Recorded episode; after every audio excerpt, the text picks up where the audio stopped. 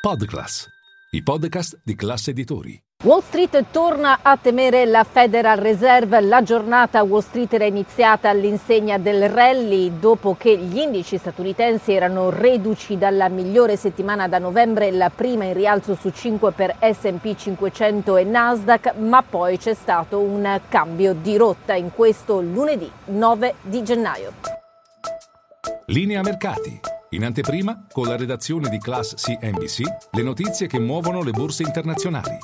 A cambiare l'umore degli investitori le dichiarazioni giunte da due membri della Federal Reserve, Mary Daly di quella di San Francisco ha sì aperto la porta alla possibilità di una stretta di soli 25 punti base, però ha detto di aspettarsi un costo del denaro al di sopra del 5%. Il collega Rafael Bostic della Fed di Atlanta ha invece aggiunto in un evento diverso che lui si aspetta tassi oltre il 5% per un lungo periodo periodo di tempo. Sale l'attesa per le dichiarazioni che arriveranno domani dal numero uno Jerome Powell nell'occasione di un evento organizzato a Stoccolma. Possibile che si concentri sul rallentamento della crescita dei salari fotografata venerdì scorso dal rapporto sull'occupazione americana del mese scorso.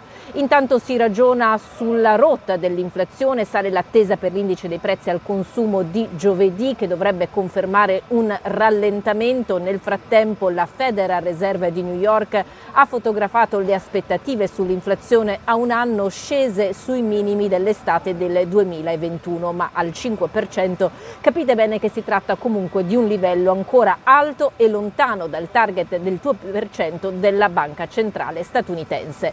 Quanto alla rotta dell'azionario, oggi sono state due le opinioni contrastanti, quelle di Stifel che si aspetta un rally nel primo semestre, complice una forte frenata dell'inflazione e una pausa delle strette della Fed e poi c'è l'orso Mike Wilson di Morgan Stanley che eh, non esclude che l'S&P 500 possa scendere addirittura a 3.000 punti, dunque un calo di oltre il 20% dai livelli attuali, sostenendo che eh, le stime sugli utili societari sono ancora troppo alte. A questo proposito sale l'attesa per l'inizio della nuova stagione delle trimestrali al via venerdì eh, con le banche atteso in questo caso il primo calo anno su anno degli utili trimestrali delle società parte dell'S&P 500 dal terzo trimestre del 2020. Tra le storie aziendali odierne, Goldman Sachs in rialzo in vista di un annuncio di 3.200 esuberi, Alibaba ha guadagnato terreno mentre Jack Ma eh, lascia il controllo eh, della eh, fintech Ant Group. Per quanto riguarda invece Disney, Bob Iger, il CEO, manda a dire ai dipendenti vi voglio in ufficio quattro giorni alla settimana. E all'indomani dell'assalto alle istituzioni brasiliane eh, monta il pressing sulla Casa Bianca affinché cacci Bolsonaro dalla Florida dove si trova da un paio di settimane. La moglie dell'ex presidente brasiliano ha confermato peraltro su- il suo ricovero in ospedale per dolori addominali. Nel frattempo, dice la Casa Bianca, il Brasile non ha chiesto l'estradizione del suo ex leader.